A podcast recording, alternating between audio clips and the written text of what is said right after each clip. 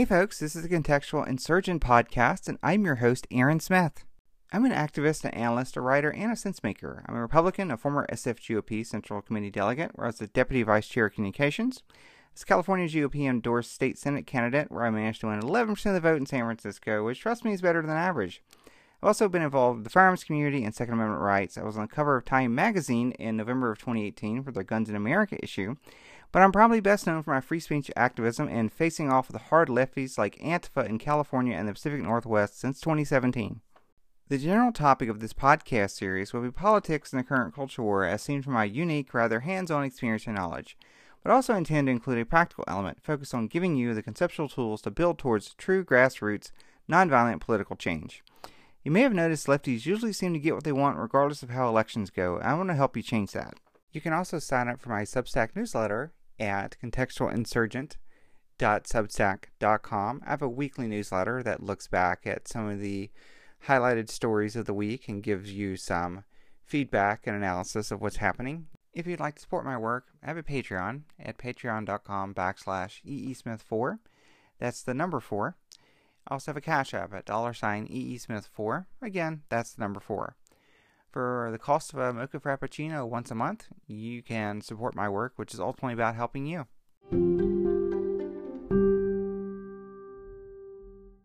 Hey everyone, this is Aaron again from Protection Protectional Surgeon Project. This is February 13th, and this is Daily Dispatch number 9. I'm sitting here with Tech Bro Tito. We have actually got a question and a reply feedback from one of our listeners. We're going to get into that in a moment. It's kind of fits in fairly well with one of the probably the most notable thing that's happened today, which is Trump being acquitted in his Senate trial. It was 57-43 in favor of convicting, but of course you need 67 votes to convict anyone in the Senate of once they've been impeached. We pretty much knew this from the beginning. The votes were not going to be there, but you know, they pretty much had to go through the steps anyway. The Dems and the left have pretty gone into witch hunt mode, so even with it being a failure, they decided to waste a few weeks on that. Well, one of the things that we've talked before in the past is the concept of needing to have material support for your allies and causing material damage to your enemies. I had... We're going to call him, for the purposes of this podcast, we're going to give him the name Dagny Taggart's OnlyFans Admin is what we're going to call him. He's a libertarian-leaning listener, and he wrote in. He wanted us to expand a little bit more about the concept of that, and he actually had some interesting feedback where it's not so much to cause harm to your opponents and material support your allies. You have to keep in mind something that he liked to call the political return on investment.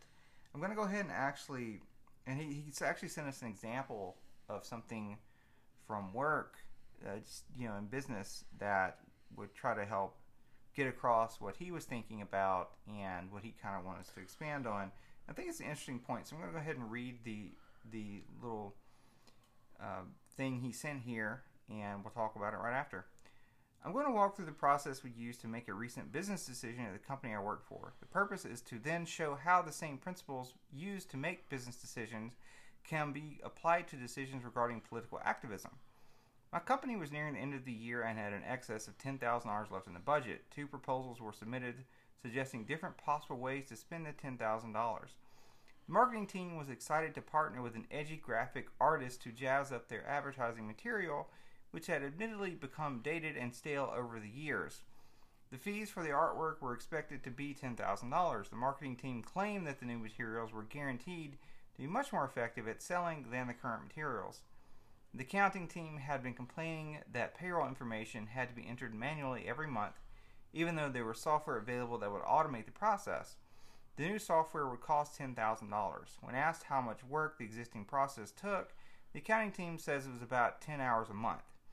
The C-suite decision makers were much more excited about a slick new advertising campaign that would help the company to grow. It's something they could get excited telling the board of directors about.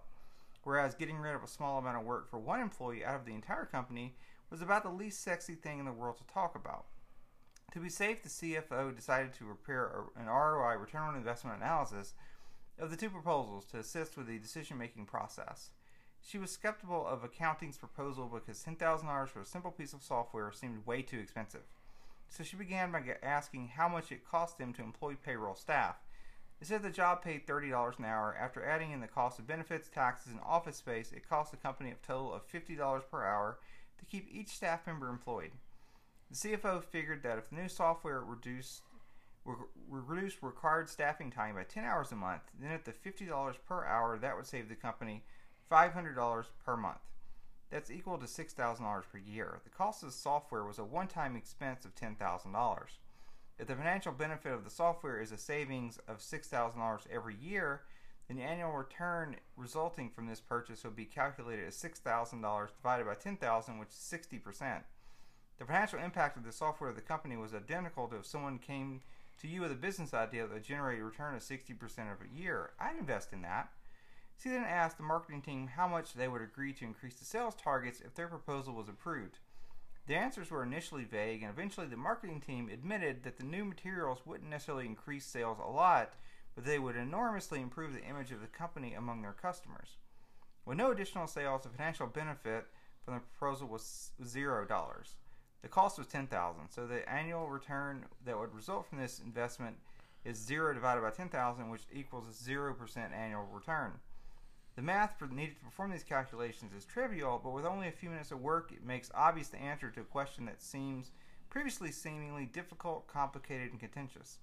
These same concepts can be used to understand the analogous concept of political return on investment. That's a pretty interesting example. You may not necessarily be able to do the math quite as obviously when you're dealing with more intangible things like politics, but the underlying principle, I think, is interesting and fairly sound. The one thing that I've said is that, I don't know if I've ever said it on my podcast, if I haven't, I'm going to say it now. So a lot of this politics is about, gaining and expending political capital. Like, if you want to do something that's unpopular and you've built up enough political capital, and political capital counts as a lot of things. It's not only like your popularity and your approval ratings amongst the voters, but let's be realistic, it's like how do certain interests that back you, how do they feel about it? It's like, what can you get away with? One thing I talked about in the Battle of Athens was some of the friction that was building between Governor Jim Nance McCord and Boss Crump, of the man at the time who ran the Democratic political machine in Tennessee and de facto ran Tennessee and picked who was going to win all the offices. They had a bit of a showdown over state sales tax, and Jim McCord ended up winning that. And that's because he had built up a lot of political capital of being Crump's man and being the governor. But you see that sort of thing. It's like, not only, political capital is like, what can I get away with? What will my supporters still back me on? It's like, how much of that goodwill can I burn to do something that may not be less popular? I think we've seen this today, like especially today, because they acquitted the president at his second impeachment trial. Ended up, and of course it was a foregone conclusion, but it's interesting because part of the whole thing was Biden was like, we're going to send $2,000 checks out immediately. Then he's like, oh well, okay, we're just going to $1,400 checks because you already got $600, and he's like, well, maybe March or something now, and you see this stuff where they're forging ahead, like seeing all this crazy stuff about trying to put all Trump supporters in re-education camps, and they're wanting to evict the president, and they're wanting to charge Trump for all these sorts of crimes. And you also have those people who, like, there's a certain part of the Democratic base and a radicalized, extremely online political base that's pushing for that. They wanted that really bad, even though it was never going to really happen. They wanted, to go through the motions, because at least now they wanted to try to. They knew it wasn't going to happen. They wanted to be able to continue to beat the Republicans over the head with it. But then you also have the people that are like, "Where's my fucking money, bitch?" All those folks that are, like apparently I think 60+%, 65% of the American people want some sort of a check to go out. After all the economic destruction over the last year, whether or not that's a wise decision or not, I'm going to get into it. It's not the point of this podcast. The point is, there's a lot of people who are pissed off because they're wasting time on the left as well that are wasting time with something that was never going to happen with a conviction. So anyway, so we're talking about that, and you know, we've talked about helping your allies and harming your enemies, and this normally would be a good example of that. Having a impeachment and an impeachment trial would be an example of helping your allies and harming your enemies. But at the same time, we've seen, you know, thankfully, Dagny Taggart's OnlyFans admin sent in his thoughts on that, and that's a really good jumping off point, because he talked about return on investment, and I don't think the return on investment is there, even though it technically meets the thing we've talked about, which is hurt your enemies, harm your allies. The impeachment may have met that definition, but the ROI was not there. What are your thoughts? Well, it's very simple. Not slight digression. I think Republicans have failed simply because they don't understand the business environment. And by that I mean they are very penny-wise and pound-foolish, or they give up one part of running a business for another. So part of the example of Dagny Taggart's OnlyFans admin is that marketing department nearly won argument simply because C-suite is so given towards just giving marketing whatever they say. Why is this? Because marketing itself has basically been fully captured by the left. Marketing is a left-wing is a left-wing thing. I personally know right-wing people that you may know name of that have actually been fired from digital marketing because of their right-wing views. They became known. This is regulatory capture by left. Marketing is sexy, marketing doesn't need to produce much, and ultimately marketing is controlled online by Facebook and Google entirely. It's this entire old glopoly. And the point of all this is to say, the left owns marketing. The left owns sexy. The left owns what makes things sexy and makes things attractive to people. And so, of course, marketing almost won, because the same cultural forces of it's cool owned it. Only by a very, very dry technical analysis that Dagny Taggart's OnlyFans admin had the balls, to put it bluntly, to actually propose, and going back and forth. Only by that was it saved. And this is the problem. There is very good facts that the right has, but they don't wield them. They don't actually say, let's get down to brass tacks. They just roll over for it, and they don't understand how much the cultural weight of marketing and all that is able to just influence, because ultimately, what does marketing do? Marketing wants to survive itself. There's that famous example that once a bureaucracy reaches a certain point, instead of accomplishing its original goal, it is given towards self-preservation. So what is marketing going to do? It's always going to highlight the overnight success stories of how marketing grew the market. Who knows if this is true or not? I don't know. You know, the very fact is, Republicans are finally starting to doubt official story.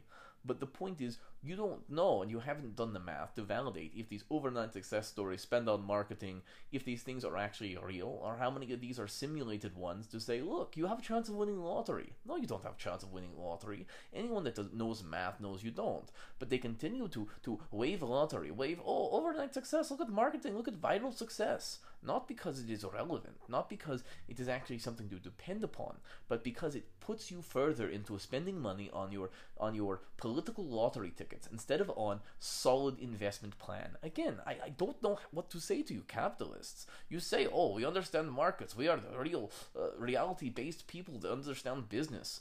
You simply don't.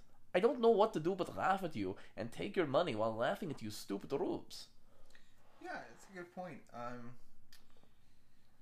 One thing I remember seeing, like Twitter, for example, there was some analysis of that recently where the most active regular posters on Twitter, like the top 10 most highly followed, top 10% of like the most active, most highly followed, especially in political Twitter, was like 90% leftist. It was very much a Pareto distribution about the whack job lefties were like the most active people on Twitter. And Twitter, for better or for worse, arguably for worse, is such a major player in elite opinion about trying to understand what the consensus is. People pay too much attention. Like, I think Twitter is really interesting because there's lots of very smart people in certain areas of Twitter and little sub-communities.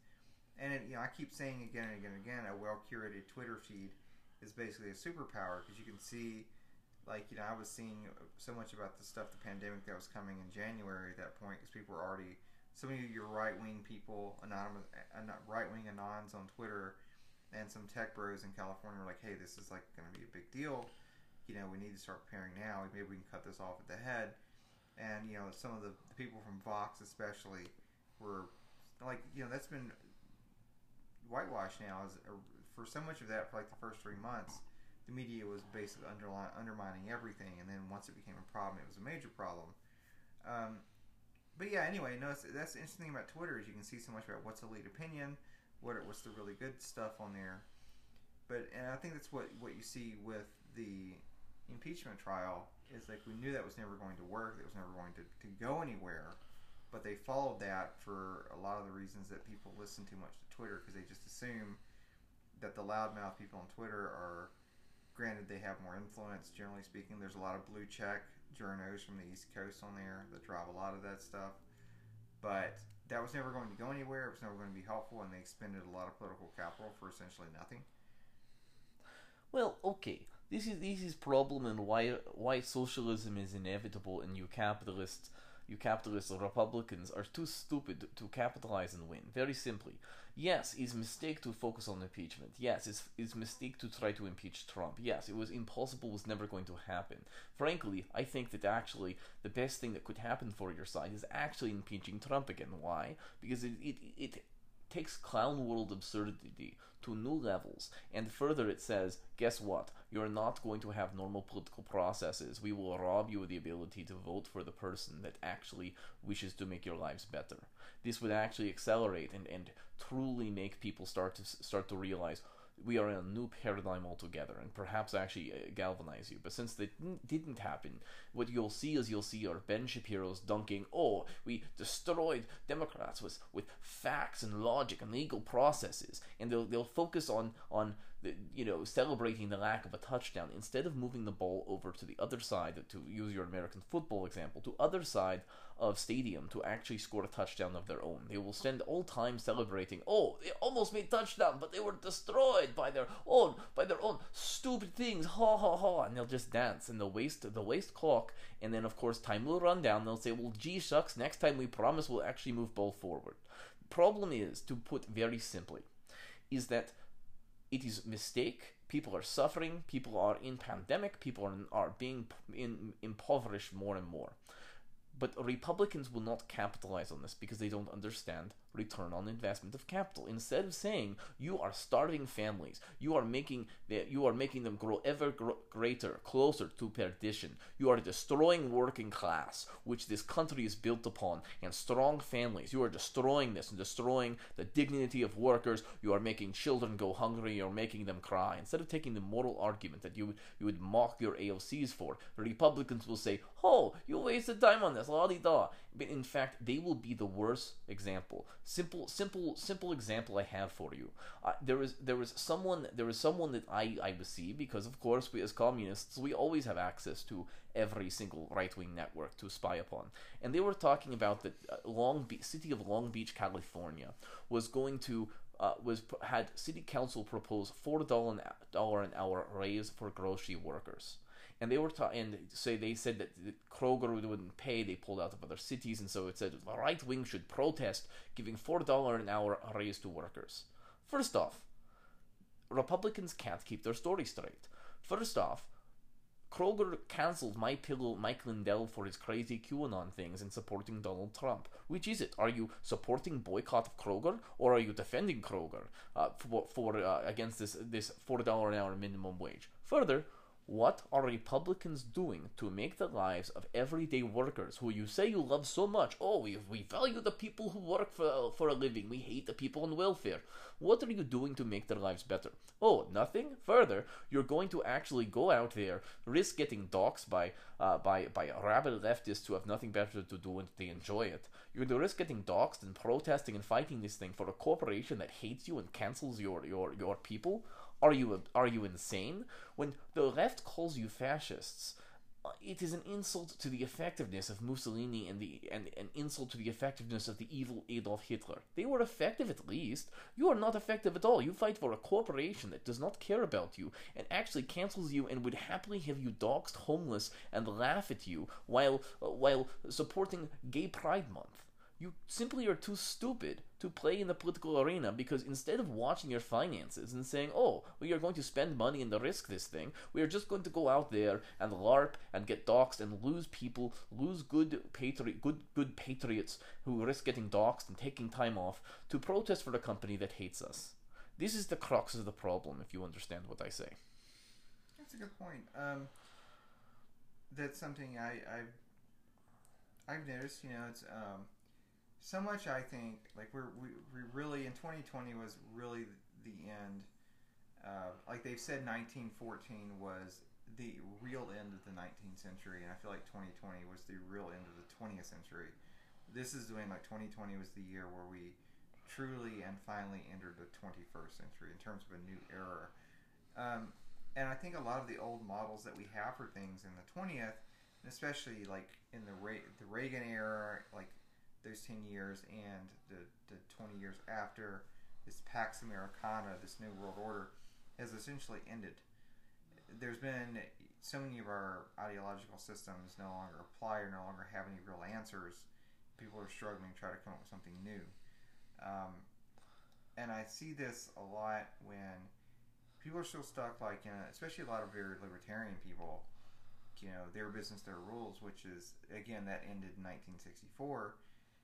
More, that principle was over and done with then, and even before then, if you count the Marsh v. Alabama, which was the one that said, that was the ruling that said that constitutional rights actually can be applied against private actors and on private property in a company town. So that whole line of argument for me that's been over and done with forever, for a very long time.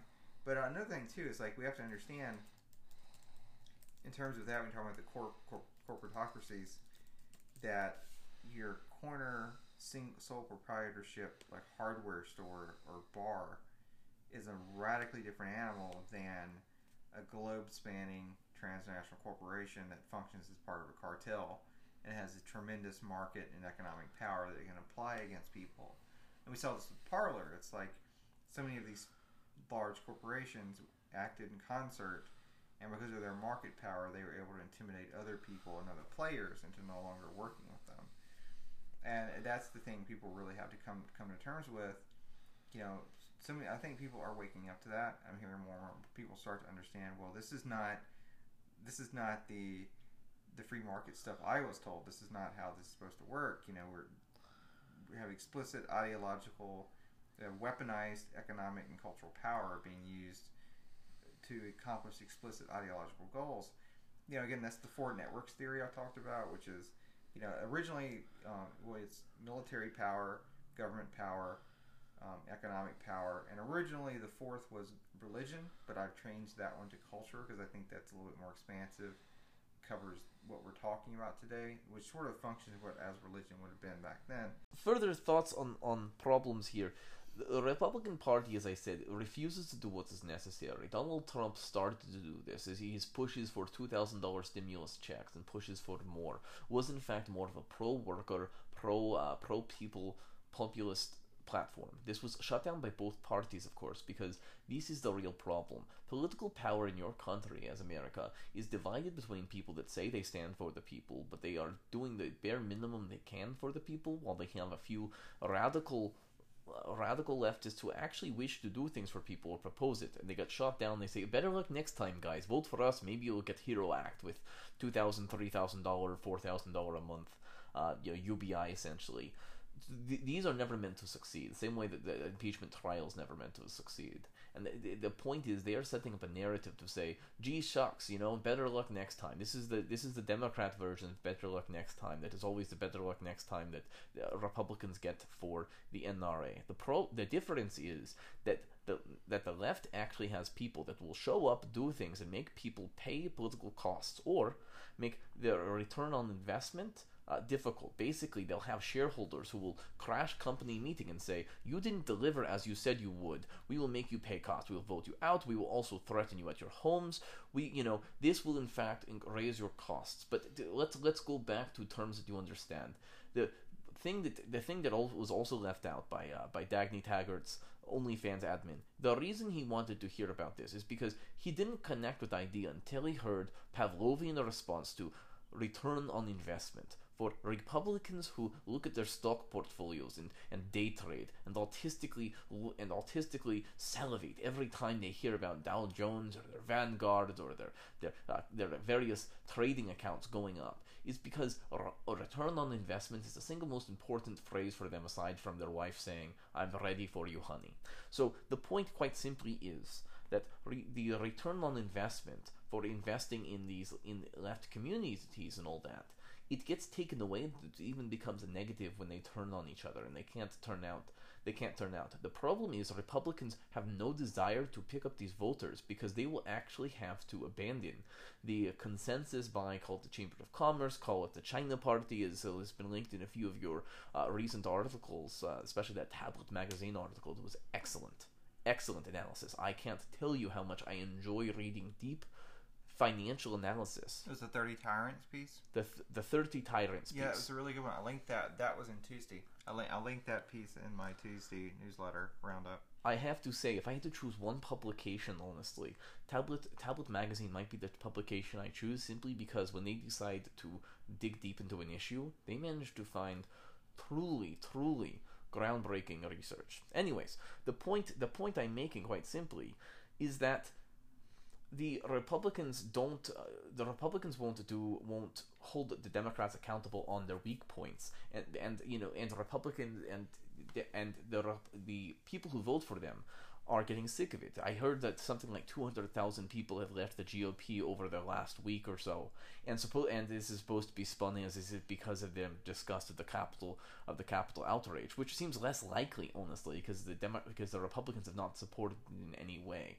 The point is, you have feckless people that refuse to press on the weak point, to actually raise workers up, to actually support them, to actually, instead of just a UBI or instead of unemployment, perhaps giving a wage boost of, not say $4 an hour, give $10 an hour to people actually working, creates a positive incentive to go back to work. But instead of doing this kind of thing that requires spending money now, the Republicans are penny-wise, pound-foolish, and say, we will spend no capital up front because we can't picture the future. And this is another thing I wish to speak of. The Republicans have been separated from the marketing departments of business. But the other part they've been separated from, even more crucially, is from venture capital and from startups. So this leads to this problem where when Democrats say small business, Republicans picture a greengrocer on the corner.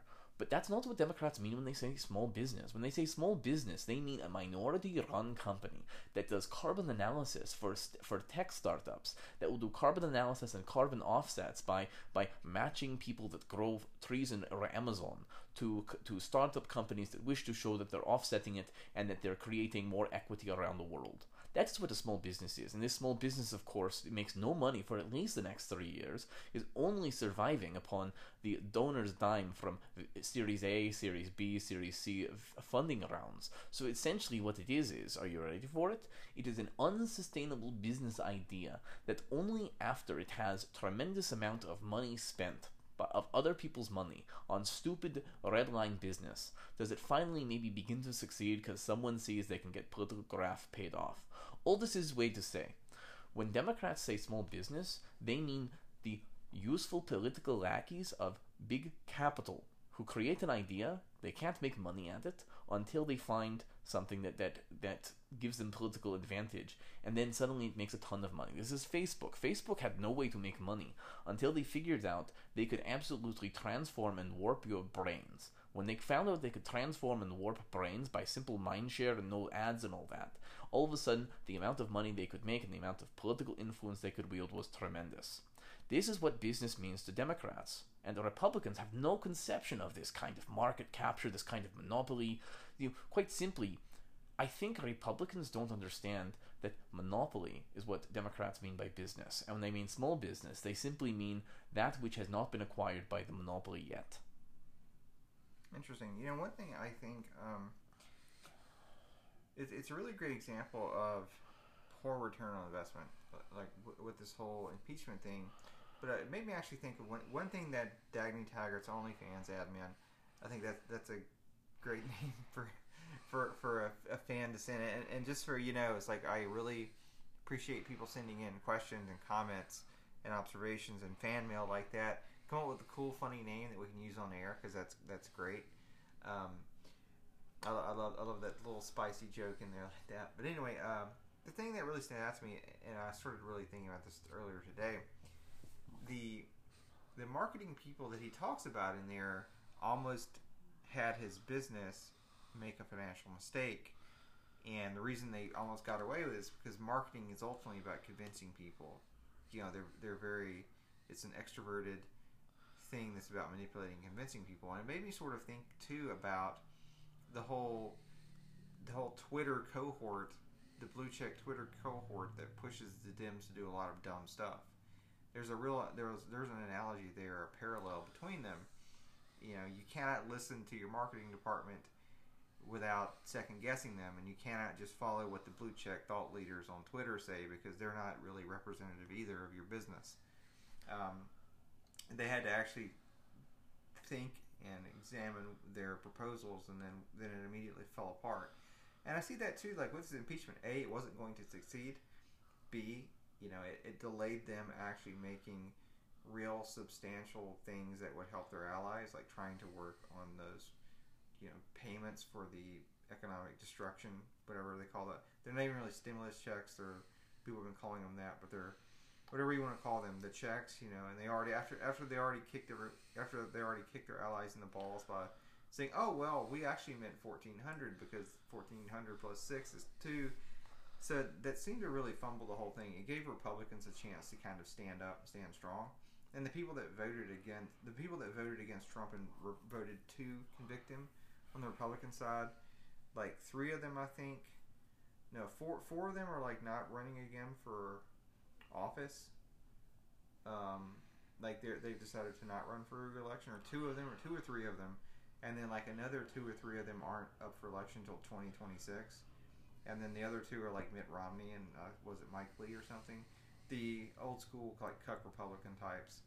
So it was seven people that had very distinctive reasons for voting to convict, but then we knew it wasn't going to pass. So the Dems basically blew a lot of capital on a dog and pony show to get up there and spout a bunch of rhetoric that got into the news and satisfy that blue check liberal Twitter class that drives a lot of this stuff. You know, even if they did manage to convict Trump, the whole problem is like that's not gonna, like, and I keep harping over and over again, that's not gonna change anything. The basic factors that are driving people to support Trump and support other populist people have not changed, haven't even been addressed. You know, and do you want to get to the point whether or not, even if you don't like Trump or don't like Marjorie Taylor Greene, part of democracy and part of elections is you know, not only trying to get your voice heard, but it's also sometimes the people, like a minority that doesn't feel appreciated, gets an outlet, getting a place to vent the pressure.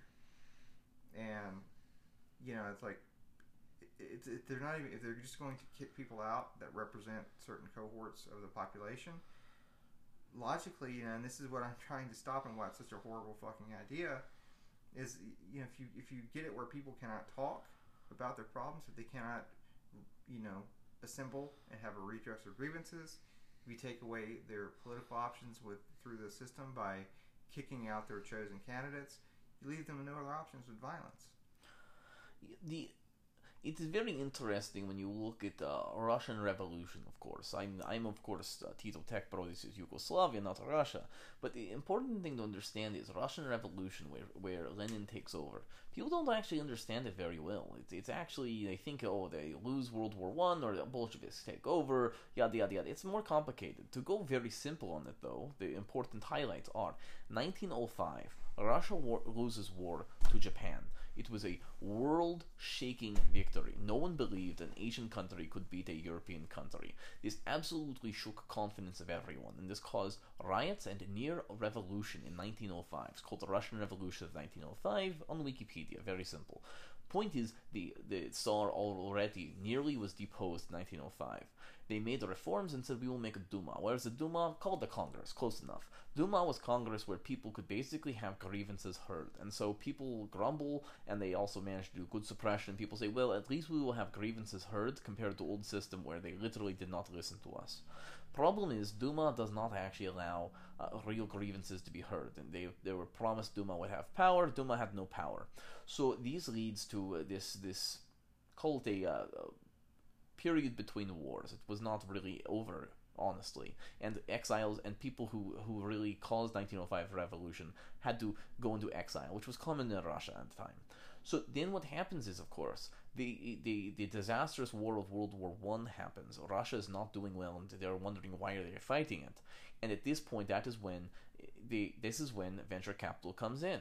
The sealed train which carries Lenin has funding from both. It's believed to be the German government with gold bullion, and it's also believed to be Jacob Schiff, create funding mechanisms that actually allow him to enter Russia, to pay people off, and to begin the process. But the process itself does not topple the Tsar. The process itself and install Bolshevism. It topples the Tsar, and they create a provisional government under Kerensky. At that point, no one knows what a provisional government is. They don't care. That is when the government is weakest. No one cares. Everyone thinks it is, to quote some other people, fake and gay as it might be. So no one cares to fight for government. So Bolsheviks can strike and they take over. Similarly here, all this is to say, this sounds like big historical digression. Point I'm making is this. At times of weakness, you know, if the small party or small group of minority manages to seize upon and take violence of action to, quote, applied violence people. The violence of action can really make up a lot and can give you tremendous gains. Right now, Democrats are not reaching out to the actual working class, to the actual people that wish to work for a living. If Republicans actually lived up to what they said they were, the party of the working, and the Democrats call themselves the party of the working man, but if the Republicans truly became the party of the employed worker, and actually fought for them and exploited these things. They exploited the oil workers who are not getting voted for with the Pennsylvania thing. Instead of laughing at them, extending a hand, creating new groups, creating new lobby groups. The AFL-CIO man in that Time article spearheaded the campaign basically to, you know, call it a coordinated action, call it conspiracy, call it what you will. The head of the AFL-CIO, which is organized labor, was the main person who led to the conspiracy that managed to suppress riots and also managed to gain business to help defeat Trump in the 2020 election. Imagine if you actually had a challenge to challenge him in the AFL-CIO to create a new affiliation, to get a new union for other workers to join that would actually address their concerns instead of addressing impeachment, addressing their paychecks, addressing their families. But the problem is Republicans don't care about workers. You have a famous example, and all we need is a great big red state, and a great big red state does great thing. Let's move to Texas. Yeehaw. Well, problem with that ideology is you have Utah. Utah is so dread as it comes. Well, and what kind of senators do we have out of Utah? Utah took a gamble on Mia Love a few years ago. They disliked her. She was the first Haitian American senator, I believe, if I recall correctly. She does badly. She also, you know, shies away from Trump's remarks about shithole countries, you know, because that's referring to Haiti. And so she's not strong on immigration. And so she retires. Mitt Romney takes her seat. So Mitt Romney, of course, is not supporting any of these things. Remember, Mitt Romney made his career from destroying the lives of working people. He destroyed tens of thousands of lives, and he is considered the moral arbiter. If you Republicans had 1 ounce of testosterone still in your bodies, you would decry this destroyer of legacy, of future, of dignity of working man. Instead, you say, oh, no, he is just stupid. Oh, no, he is just cuck. Not that he is demon hellspawn that destroyed people who actually wanted to work for a living. You don't do this. This is why you deserve to lose. I spit on your graves because you don't actually support the people you say you do. So Mitt Romney is there. But okay, we forgot one other senator. Remember, we only have Mitt Romney. We have Mike Lee of Utah. And what has Mike Lee's big bill been? It has been to push for more green cards, for more workers. So the point is, literally, one of the worst thorns in your side, the worst traitors, comes from a deep red state that has people that wish to denigrate your working people, whether it's in tech, so oh, we can laugh at the left and all that, but you're going to import more enemies that are even more hostile to you and have no shared interest with you as Americans, because furthermore, they're not even asked to assimilate or join your cultures. So the thing is, you have these great big traitors and you refuse to deal with them. You refuse to bring them to task and you refuse to create new alliances where they're. And what can I say? You'll go ahead and defend Kroger when Kroger is busy throwing one of your men under the bus and you have a chance to extract money from them, and you're going to defend them for no gain of your own? The left would only defend a corporation if the corporation gave away money to them. This is why Black Lives Matter had, what was it, $100 million from JP Morgan Chase, or was it $1 billion? Or Bank of America it was. They've had several $100 million.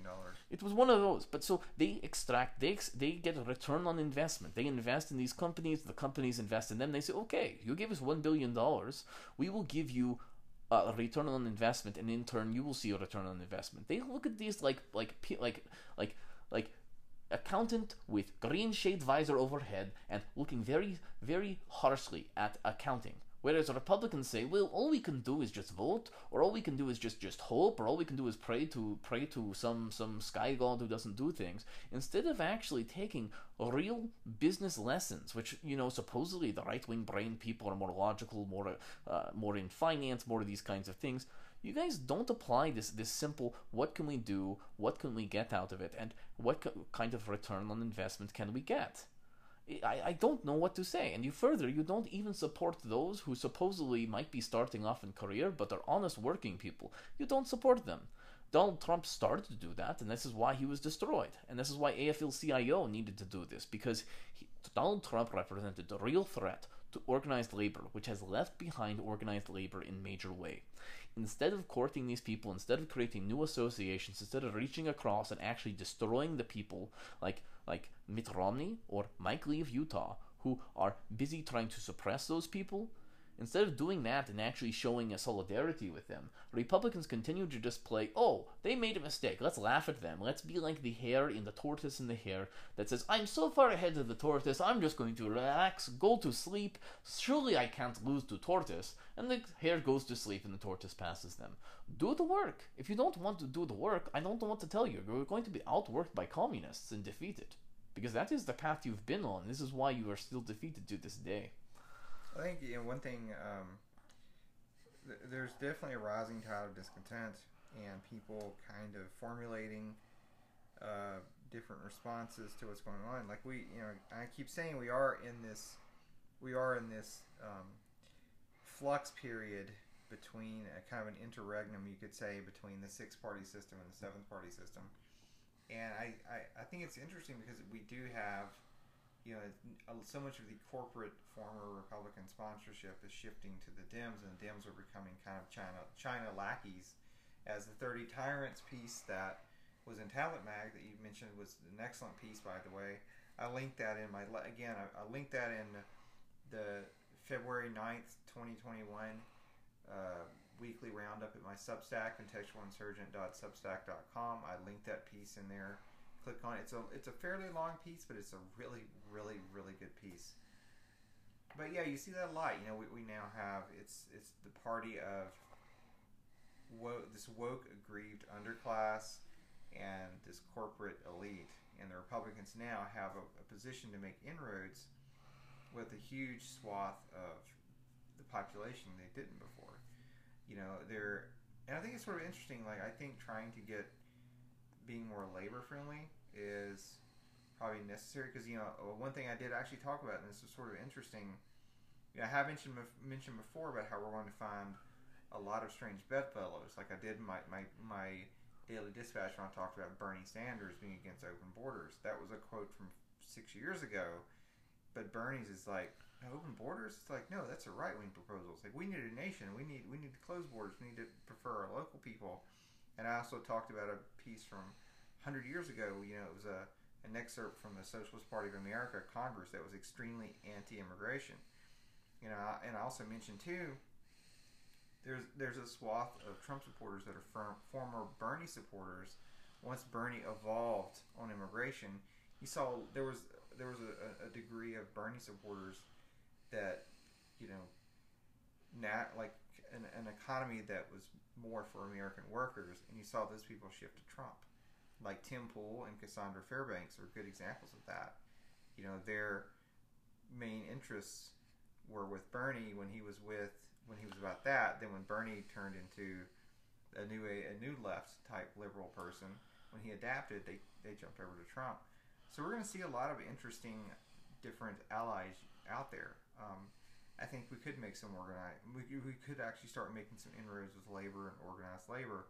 It's going to be hard because the leadership of AFL-CIO and all those other groups are so dug in like ticks with the leftist establishment.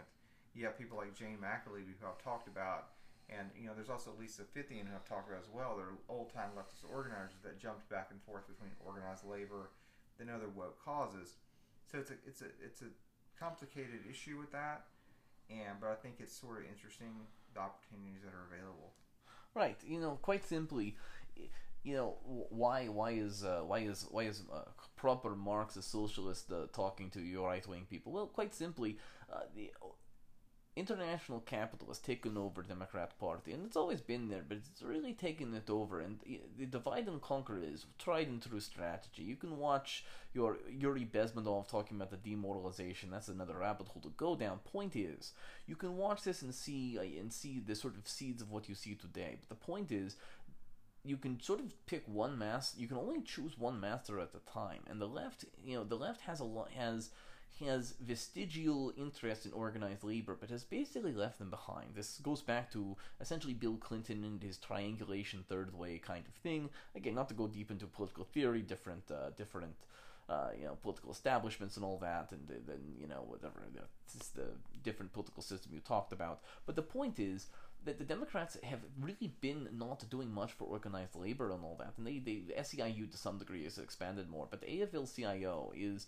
more of a legacy dinosaur, and the very fact is it's a big soft underbelly, and they were very scared of it back in Pennsylvania, Wisconsin, the Brexit states, I think is referred to by Michael Moore. He predicted in 2016 Trump's victory because the abandonment by the left and all that, and when they tried to move to UBI, they tried to move to stronger universalist policies. This actually disenfranchises skilled workers who work for a living and actually develop skills. This is a major pickup opportunity. But the problem is, you have your Mitt Romney, which people wanted to celebrate in his 2012 election running, talking about the 49%,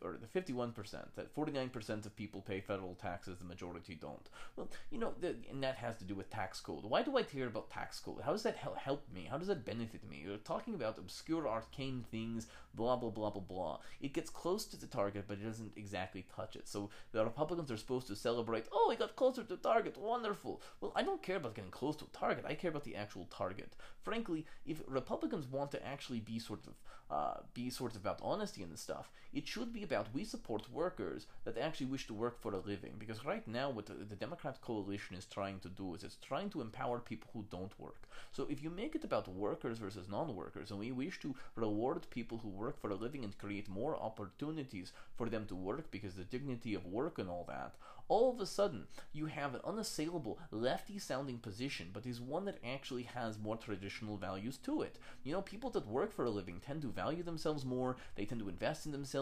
They want people to invest in them. They look in the mirror. They're proud of themselves. You know, when people are gainfully employed, this is one of Mao Zedong's great proposals. Oh, he's a socialist. He's a communist. Mao Zedong. Oh my gosh, Mao Zedong created universal labor force. Everyone worked. And this was the way he managed to solve the opium epidemic, which, as bad as it is in America, was literally 100 years old, going back to the British Opium Wars, where basically the British at gunpoint forced China to allow sale of opiates because China knew how terrible a policy this was. So the thing is that universal labor managed to cure an opium crisis that had ravaged and impoverished China for 100 years, managed to cure prostitution, which, you know, for foreign elites visiting China, managed to solve these problems. And yes, there were death camps. Yes, there were these kinds of things. But ultimately, again, I'm socialist. You know, some of these things are just water under a bridge. It's the political cap price I'm willing to pay.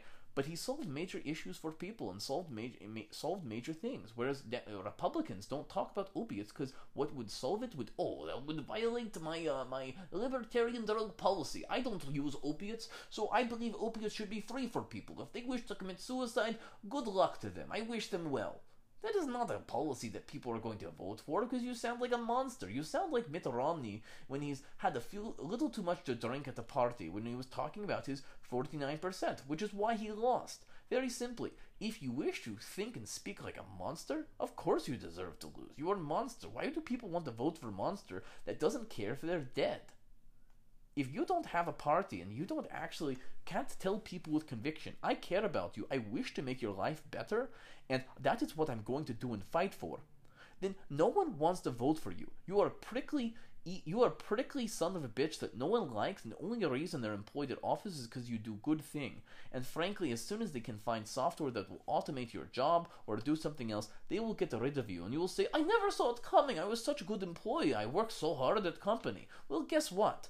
If you have people that dislike you, if you don't build solidarity and actually have people that like you, no one will show up to defend you, and frankly, given the way technology and given the way disruption works, you will be thrown out of job, you will have your life destroyed, and you deserve it.